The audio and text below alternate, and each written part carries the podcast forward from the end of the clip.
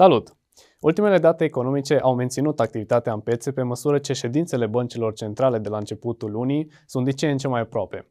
Între timp, la bursa locală este anunțat un nou IPO. Haideți să analizăm evenimentele săptămânii.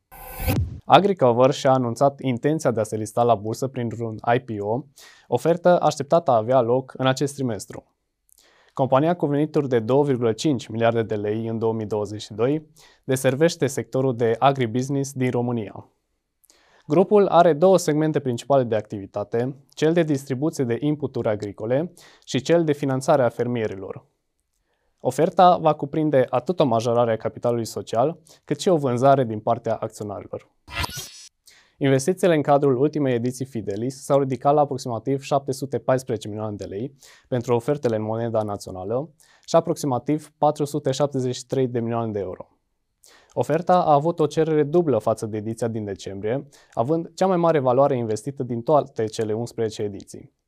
Cea mai mare cerere a fost pentru titlurile în euro, cu scadența în 2028 și care oferă o dobândă de 5,8% pe an, valoarea subscrierilor fiind de 275 de milioane de euro.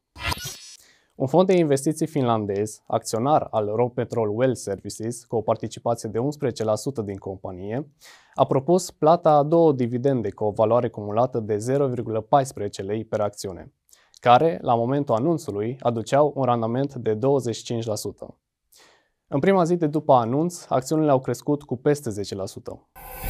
Rata anuală a inflației în luna martie este de 14,5%, arată datele INS. Pentru finalul primului trimestru, estimările BNR se ridicau la 14,1%. Față de luna februarie 2023, indicele prețurilor de consum a crescut cu 1%.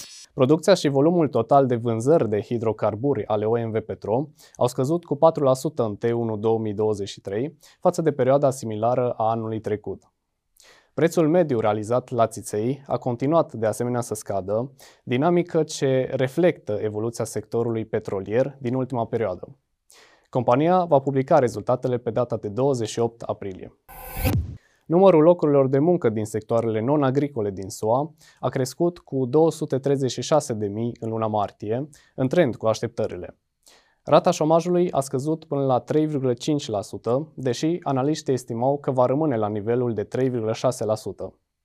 Angajările încetinesc, dar piața muncii rămâne solidă chiar și după majorările de dobândă agresive ale Fed.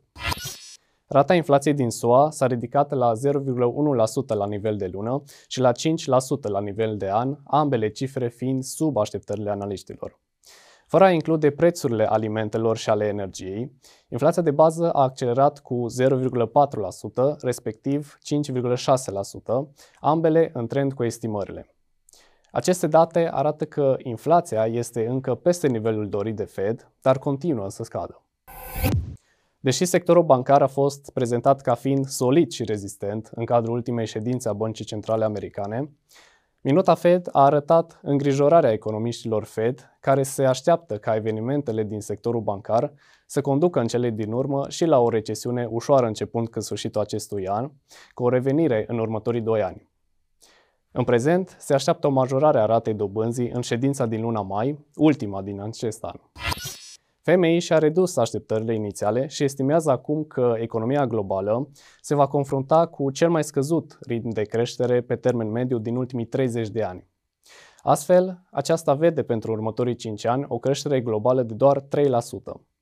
Pentru anul în curs, FMI se așteaptă la o creștere economică de 2,8%, cifră de asemenea ajustată în jos. Astăzi vor fi publicate rezultatele financiare ale unor bănci americane, printre care JP Morgan, Wells Fargo sau Citigroup.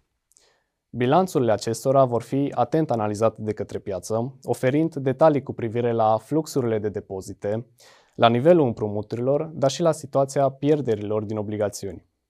Acestea vor fi primele raportări de la evenimentele care au marcat sectorul bancar în luna martie. Pe site-ul nostru regăsiți o nouă analiză, de această dată a companiei Purcari. Analiza, perspectivele și intervalul de preț țintă se regăsesc și în linkul de mai jos.